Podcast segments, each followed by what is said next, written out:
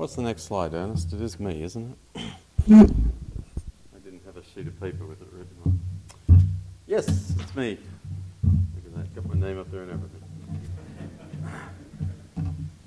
All right, I can relax. Hope you're relaxed and, uh, and enjoying enjoying your morning. Anybody see the sunrise this morning? Yeah, I know it's eight thirty, early morning rises. You know, you just uh, no, okay. Uh, I was thinking, you know, we take note of who is here at 8.30. And uh, I just want to say, if at any time in the next 50 years you tell us that something is too early, that an event we're doing at Lawson Road, we're just going to say, hey, we remember back in 2021 that you got up at 8.30 for worship. So uh, we appreciate you doing that. Uh, just to build on what Curtis said about the success of our diaper giveaway yesterday, uh, I, I, think we were planning, you know, we're trying to raise the 120 packages. And uh, Miranda, I think the number was close to 180. Is that correct? Yeah. So uh, one reason we have lots of leftovers is because we got way more than we were expecting. So uh, that's, uh, that's terrific.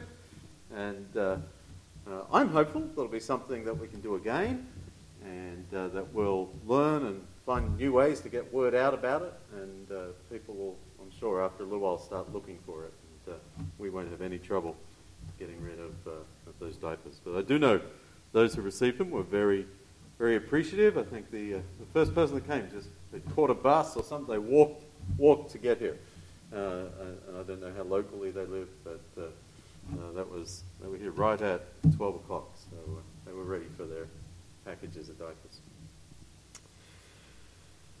So we are in the book, the letter of First Peter today, and uh, it, it's we're starting this new new letter, a new book as we take a break from Acts, and as we go through, uh, you know, one of the things I'd encourage you to do is try and think about, hey, how does this match up with the life of Peter?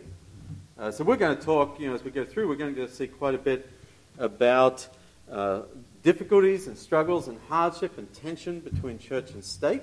Um, First Peter and Revelation are two books that deal with that topic uh, quite at length.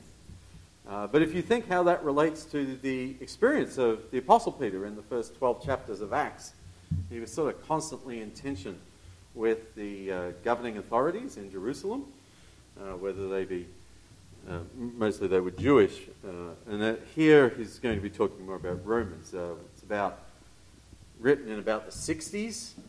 Peter probably died 64, 65, so this is probably somewhere close to the end of his life that he wrote this letter. Um, but so it's, let's say, 20 to 30 years after uh, those events in Acts. And as I mentioned last week, probably written from Rome. But as we uh, look at it here in verse 1, it says, Peter, an apostle of Jesus Christ. Oh, I will say, I encourage you to have your Bibles with you. Uh, I'm going to stay just in 1 Peter, uh, so I haven't put it on the screen. And so if you have your Bibles, uh, you can follow along. You won't have to skip around too much. Peter, an apostle of Jesus Christ, to God's elect, exiles scattered throughout the provinces of Pontus, Galatia, Cappadocia, Asia, and Bithynia who have been chosen according to the foreknowledge of God the Father through the sanctifying work of the Spirit to be obedient to Jesus Christ and sprinkled with his blood. Grace and peace be yours in abundance. Peter, an apostle, a witness of Jesus, uh, one of the twelve. And his writing, we're told, to, uh, to God's elect, to God's people. Okay? Church. But uh, we see immediately the church isn't addressed to, uh, the letter isn't addressed to a particular church or to a particular person. It's addressed to what it says are exiles. And we're going to see this concept of exiles. Now, the, in, in, in, the Old Testament, an exile was someone who'd been sent to Babylon uh, from Jerusalem to Babylon as punishment for sin. But that's not what he's talking about here. Rather, he's talking about, uh, if you, I don't know, I preached on Ezekiel way back last year sometime. And in Ezekiel, you have this community of people living in Babylon. Ezekiel says, hey, put down roots. You know, buy land, marry, you know, get, get comfortable there. You're going to be there a long time.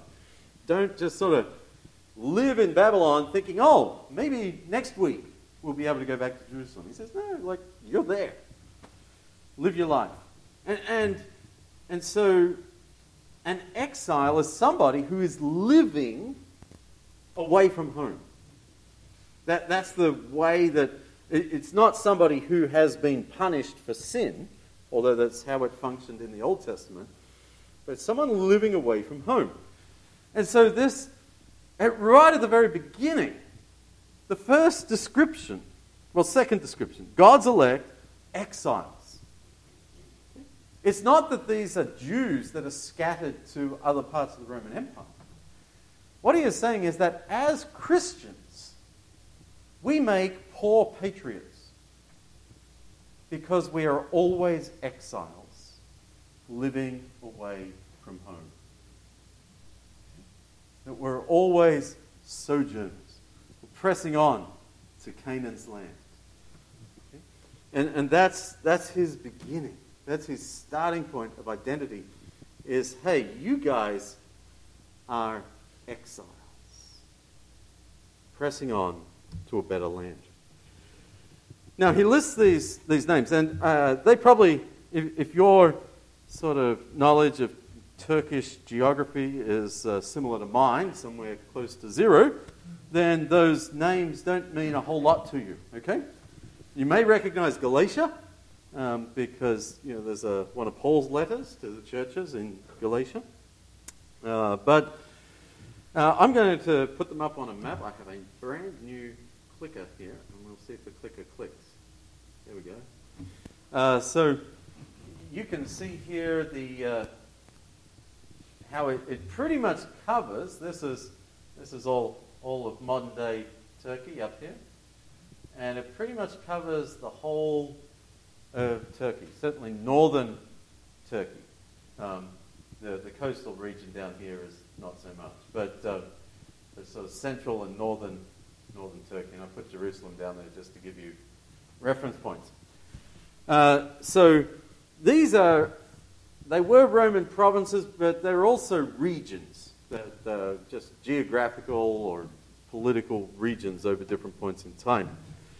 Uh, now, so you can see how much ground it covers. But I want to draw your attention to uh, one in particular, and that is Cappadocia. And uh, it, it has a rich history of Christianity. If you go way back, it's where the Hittites, uh, one of the people, ancient people groups in the Old Testament, where they kind of based themselves. Uh, but in, in, the from the time of Jesus, or not, no, the first church, from the first century onward, uh, the the region of Cappadocia has this rich Christian history. Um, they became Eastern Orthodox after the split with the Roman Church after um, Constantine. But anyway, uh, it's a dry, mountainous region. Uh, but they, it's really remarkable for this reason. In the period around 700 to 1200, it's a 500 year period, uh, the Christian church in that area, Christian country, um, was under pressure from the expanding Muslim Ottoman Empire.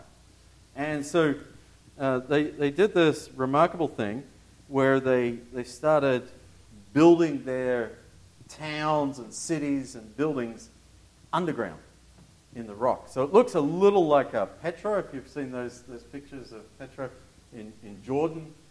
And, uh, so, uh, oh, too far. and still too far. There we go. So you can see here are two different churches that are just uh, carved into the rock.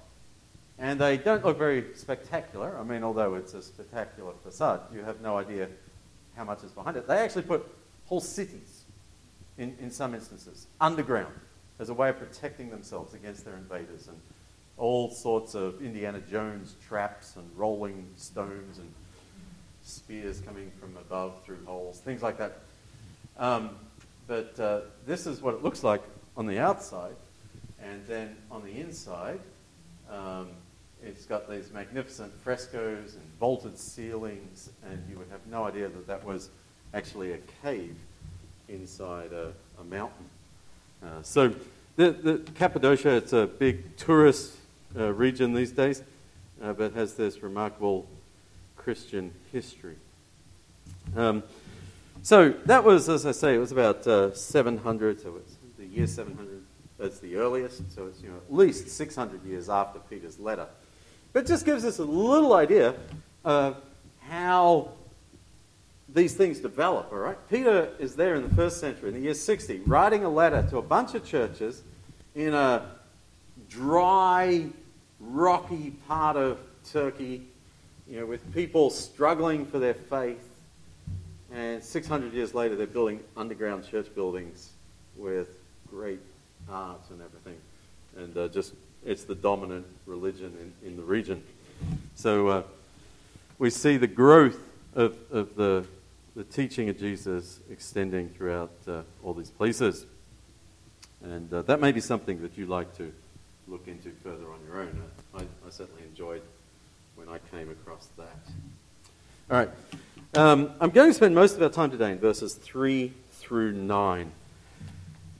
And before we, we look at it, I just want you to know this about the text. Try and imagine, if you can, verses 3 through 12 as one sentence. That was how Peter wrote it. Okay? Larry, you didn't read it that way, though. Um, that would have required a big, deep breath at the very beginning and probably getting faster and faster as you got towards the end. Um, it's like, and, and, Paul does this a couple of times, uh, have these really long sentences. usually, what happens in these sentences is they get started.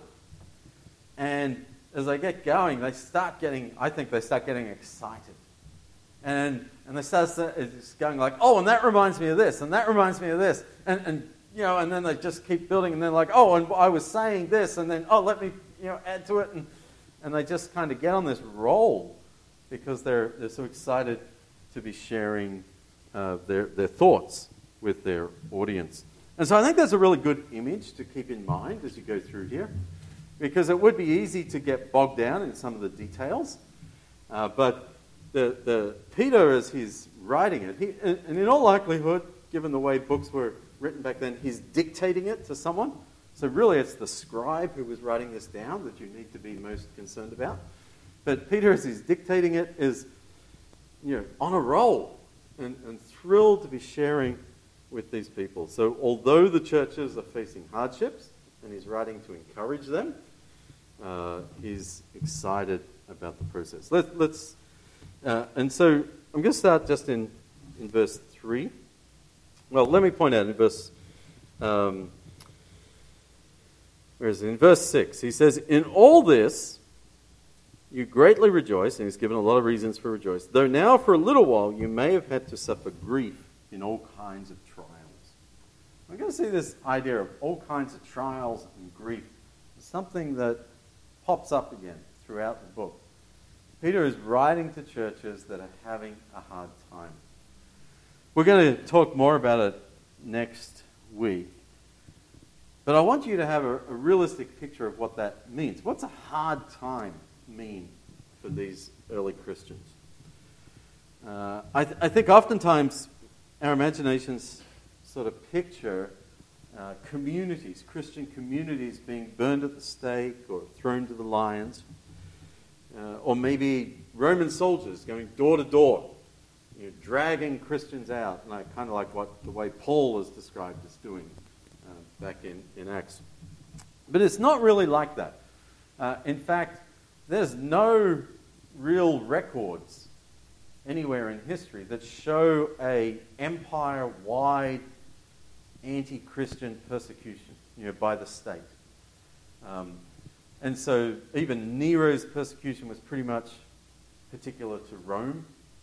Uh, it didn't extend out much beyond there. You know, he accused the Christians of burning Rome, but not of burning Corinth or Ephesus. And so uh, it, most of the persecution was there in Rome. Now, that's not to say that Roman officials in different parts of the empire didn't give Christians a hard time. In fact, they, they, there were occasions when they executed Christians. You know, we, we have records of their, their being martyred and being you know, executed uh, for their faith, you know, for no real reason.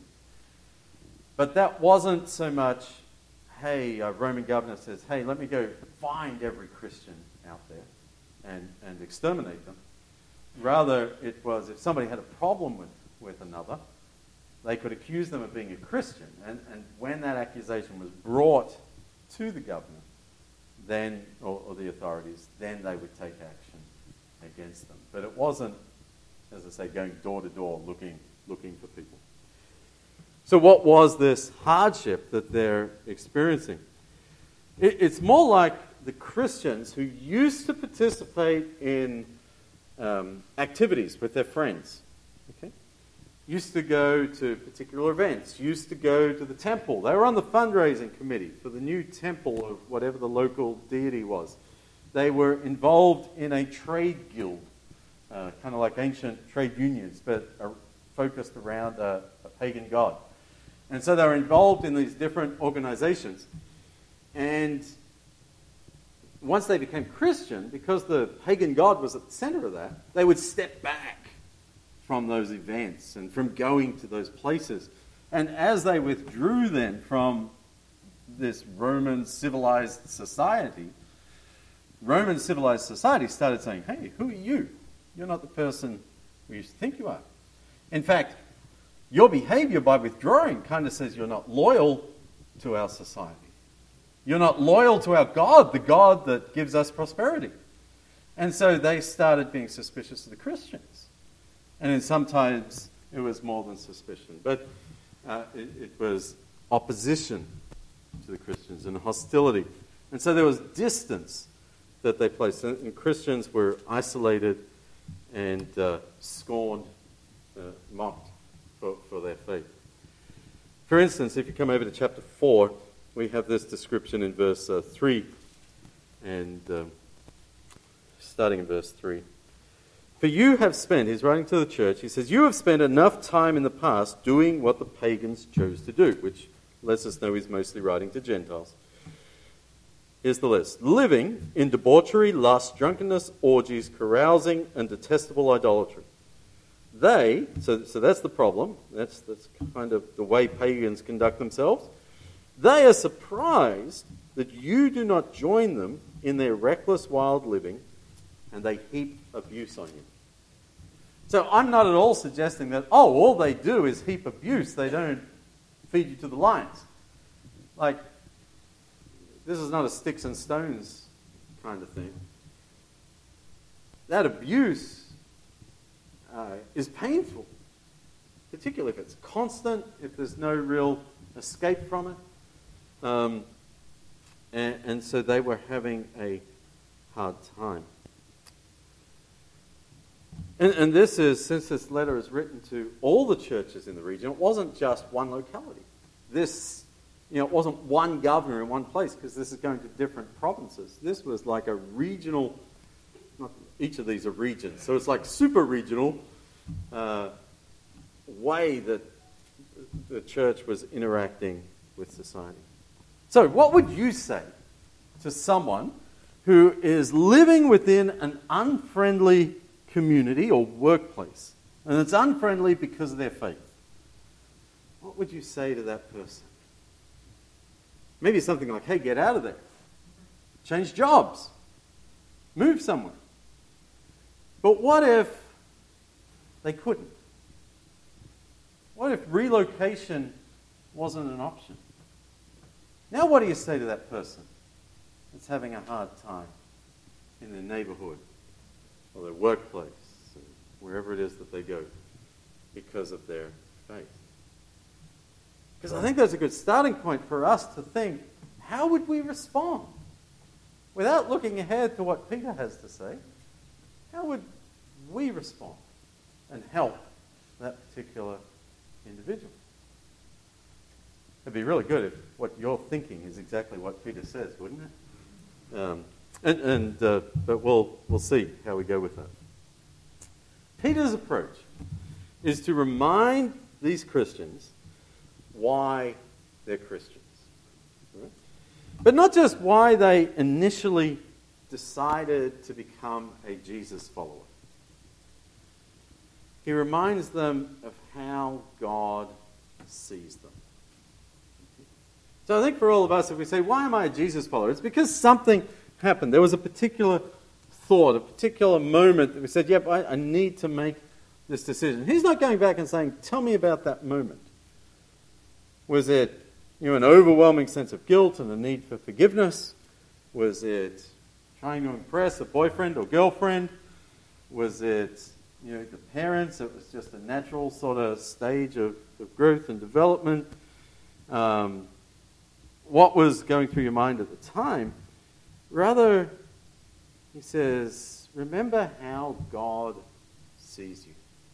Because the big issue that they're facing is how their community sees them, right? And so he says, God sees you differently. He's, right back in verse 2, he says, Hey, you Christians, and, and speaking to us as well, who have been chosen according to the foreknowledge of God the Father, through the sanctifying work of the Spirit, to be obedient to Jesus Christ and sprinkled with his blood. I'm not going to spend the rest of the sermon breaking that down for you. But what we see there is that Father, Son, and Spirit are all involved in bringing us to salvation. Okay? All have a role in saving us. And yes, bring us to a point where we're obedient to Jesus and where we're sprinkled with his blood. That connection with Jesus through his blood is, of course, important to that process. And I think it's this example of the three persons of the Godhead working together is one that uh, should be encouraging for us to realize that all that effort is going into God building relationship with us. And so then Peter continues and he praises God or gives thanks. The word could be either there in verse 3. Praise be to the God and Father of our Lord Jesus Christ. God, in his great mercy, has given us new birth into a living hope through the resurrection of Jesus Christ from the dead and into an inheritance that can never perish, spoil, or fade. That first description there of who we are, how God sees us, in, in verse 2, is really just an introduction. It's a general statement of greeting. Now we're getting into Peter's discussion, his argument. This is what I'm praying. This is what I want for you.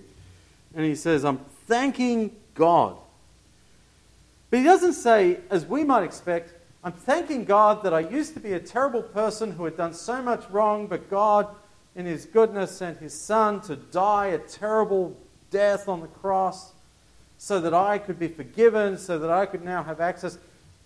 That, that, that may all be true, but it's a narrative that's built largely around guilt. Where Peter begins is with a narrative that is built around gift. He says, What I want to remind you of, Christians, is the gifts that God has given you. I think there's five in these verses. Maybe you can see them there uh, or, or, or, not. But uh, I'll, I'll, tell you what I see. The, the first one is that in His great mercy. Don't we need God's mercy? And, and that's the starting point. Okay, that's the first gift God gives us. Before He can give us anything else, He has to begin with mercy. In His great mercy, He's given us new birth. And this new birth is really the central thought of this whole passage. That, that He's given us a new opportunity, a new beginning, a new life, a new birth. And, and we see here this Peter, even though it's written in the 60s, he is still tying it back to like John uh, John 3, where Jesus has told Nicodemus that he needs to be born again, and that idea of new birth that originates there. And, and so we see how these ideas, these concepts, these images captured the imagination of the early church. And Peter is able to reference it. He doesn't need to explain it. He says to the church, You have a new birth into a living hope. That's the third, third promise, third gift that we have there a living. Not just a hope for when we die, but a living hope. A hope because it's, we're going to see it's grounded in Jesus' resurrection. And, and Jesus' resurrection is about life and about living. And so that hope is one that's living, not a dead prophet. But it's also one that we don't have to just wait until we die, that we experience the hope in the present. So the, the fourth gift is the resurrection of Jesus from the dead, and the fifth, in verse 4, an inheritance that can never perish, spoil, or fade. I want to just explain this concept of inheritance. I think theirs is a, a little different than ours. Our inheritance is something that you get when you die. Well, not when you die, when somebody else dies. Um, and, and so you kind of have to wait. And it's all about what happens at the, at the death. And I've been trying to think of different ways to explain it. The first one, I think, is the prodigal son. That his step of saying, hey, all this stuff belongs to me. Right, Dad? I know that someday half of it's going to be mine. Well, I would like to get it now. Okay? There was a sense of ownership. And so even the, the son who stayed and worked for his father recognized that he was building his inheritance. There was no question of, oh, is dad going to donate it to the local synagogue? Right? It was going to be his. And so as he worked and invested, he was working and investing in what really belonged to him. I, I, I got two other little examples here. One is that um, a, a, a, person I knew a long time ago, an elderly couple, they came and stayed. Uh, my family went on a vacation, and I had to stay for school, and he came and did some preaching at our church so I got to know them. And, and uh, they apparently were elderly enough that they were thinking about what came next. And, uh, and so they, they told me the story of how on their walls they had quite a lot of pictures back at their house. Well, their kids, they had encouraged their kids to go around and write their names on the back of the pictures for whichever one they wanted. And so their inheritance was already claimed that all you had to do on the day they passed away was flip the pictures over and give it to whoever's name was on there, or um, if there was no name, you could just sell it or get rid of it however you wanted. It belonged to that person now. There was a certainty about it. And uh, then, then the, the, last example, maybe not everyone relates to this, but uh, I buy a lot of books on Amazon, and I'm increasingly buying more e-books. I hate reading e-books um, but they're cheaper. Sometimes they're free. So, you know, I go with that. Um, but oftentimes, when you buy the book, or if you buy a, a paper book, or pre order you know, a book, then they'll send you an e book that you can have a, or a chapter or two that you can read until the paper book comes to you. So you, you purchase the book, it's in the mail to you, but you've got a couple of chapters that they send in an email that you can read while you're waiting for that physical copy to arrive. It belongs to you. It's a guarantee that what's coming is yours, and it's, it's, it's going to be yours. And you get to enjoy it in the meantime. And so when we talk about inheritance here, uh, kept in, it says this inheritance is kept in heaven for you. But it's not there. This ancient concept of inheritance isn't just, oh, let's wait until we have a formal reading of the will and then see what we get. Okay? The idea of inheritance is that there's these promises made, there's this ownership that we get to experience in the present. But just like those chapters that come through the email, there's this promise of the full inheritance, the full book, the full ownership is going to be experienced somewhere in the future. But this is who we are to God. That when Peter says, I want to encourage you, and I'm going to start with remembering who you are to God, God gave you five gifts. Like, I'm just going to come at you off the top rope five gifts. Remember who you are. Not because of our excellent obedience, but because we've committed to following Him.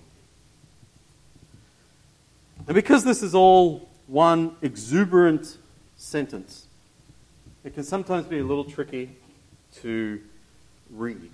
Okay? You kind of have to break it down and diagram it. Well, thankfully, I found uh, a person who uh, diagrammed it and gave us a summary of it. So, uh, uh, we're working on this. Oh, I've missed some slides here. Not that one. That one. Here we go. Hope that's not too small for you to read. So, in verses 3 through 5, which we've just, I've just taken more time than I will on the others to, to describe, is we have these reasons for praise or thanksgiving. And, and I think that's a great reminder to us okay? that when we begin thinking about our relationship with God, beginning with the gifts that God has given us is such a healthy place. We can get to our guilt, we can get to our forgiveness, we can get to Jesus' sacrifice, we can get to the struggles that we have in life, we can get to all of that. But let's start by reminding each other of the gifts we have in God. I don't think if it wasn't for 1 Peter and these verses here that I would be ever come up with that list on my own. But First Peter you know, gives us these in a really neat way that I think are a good way for us to remember. And other passages of Scripture will help us to expand that. Because sometimes we may make our, our faith too small when we focus on forgiveness and omit this list of gifts that come with it. And so then in verses 6 through 7, uh, we again see this sort of structure. He begins with this, this first point uh, that the, there are reasons for joy that surpass grief. Okay. Now, this, this can be difficult for us because it's kind of like saying, Oh, I'm sorry that you're going through a terrible time, a terrible hardship, you've had a terrible loss. But hey, other people have it worse. Hey, God still loves you. Hey, like, those things don't really help Right? because they kind of diminish the pain and the struggle that we're experiencing. And, and so I don't want to give the impression that that's what Peter's doing here. What Peter is saying is that there are two truths that can coexist. We can have a truth that God has given us tremendous gifts.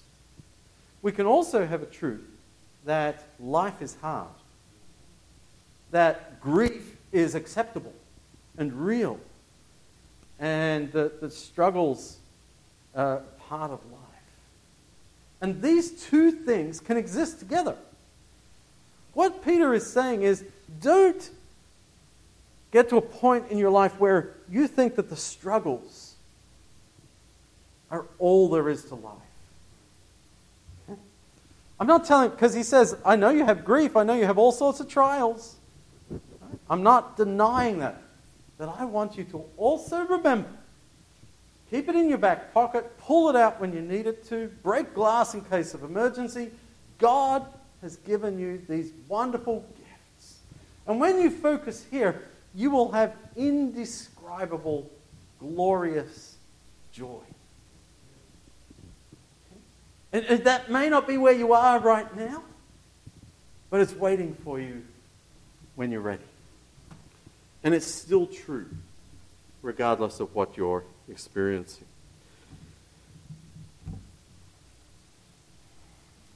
And then, third, as we keep coming down here to the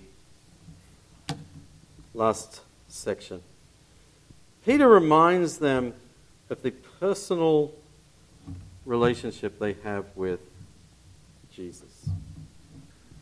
In verse 7, he says, Though you have not seen him. Peter had seen him, but they haven't. Though you have not seen him, you love him. Even though you do not see him now. Now, this Peter could relate to because he doesn't see Jesus now either. You believe in him and are filled with inexpressible and glorious joy. So, he says, You love Jesus. This isn't like. You don't like Jesus. You don't just believe in him as an academic, theoretical model of how the universe is constructed.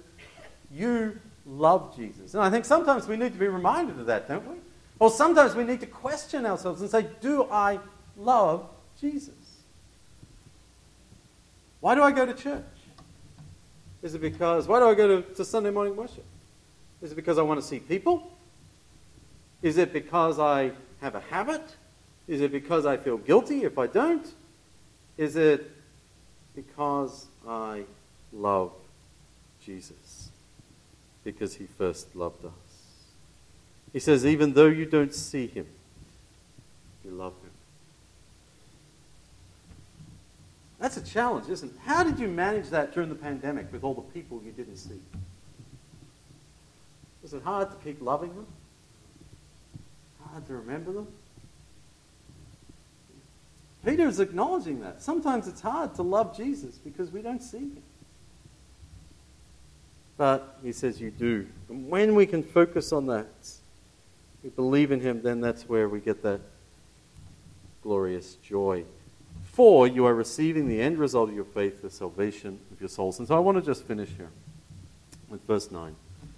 You're receiving the end of your faith, the goal of your faith, the salvation of your soul, your, your salvation, the salvation of you as a person. The New Testament writers here consistently describe salvation both as something we experience now as well as in the future. The kingdom of God is something that we experience and we participate and we live in now, as well as we look forward to in the future. And so, throughout this passage, Peter is saying, I know you're going through hardship, but remember what's ahead. And when you remember what's ahead, allow that to inform the way that you live now. It's not just hang on for dear life and wait until you get to the other side of death and everything's going to be okay. He's saying, no, because you know what's out there, then the way you live now, the way you experience, the way you react to life's events is different in the present.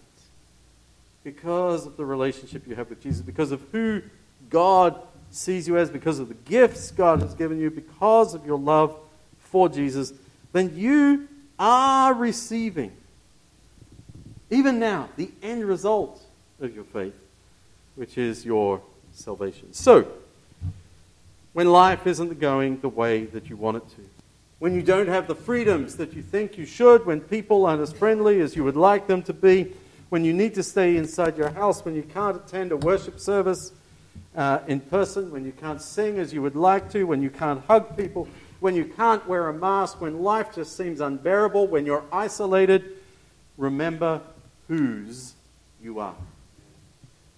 Remember the gifts that God has given you. Remember your place in the universe is not at the edge of it, but is at the center of it. That the triune God as a, as a whole worked to make your salvation and your relationship with Him possible. Give thanks to God for His indescribable gifts great mercy, new birth, a living hope resurrection of Jesus, and an eternal inheritance. Because our understanding, the, the more real those gifts become for us, the more our future will determine how we live in the present. If we can only remember whose we are.